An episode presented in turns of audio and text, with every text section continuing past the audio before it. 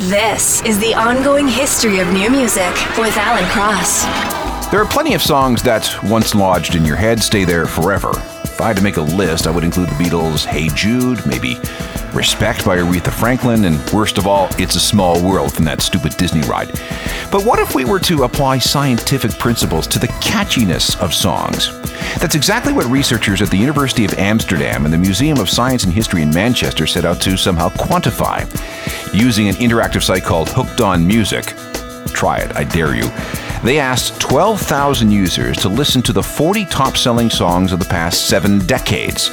Assuming that popularity correlates with catchiness, songs were judged on how quickly users could identify the song. And out of all the songs tested, the one people identified the quickest was. Wait for it. Wannabe, the 1996 hit by the Spice Girls. The average time it took to ID the song was 2.29 seconds. Now that song is stuck in your head. You're welcome. The ongoing history of new music with Alan Cross.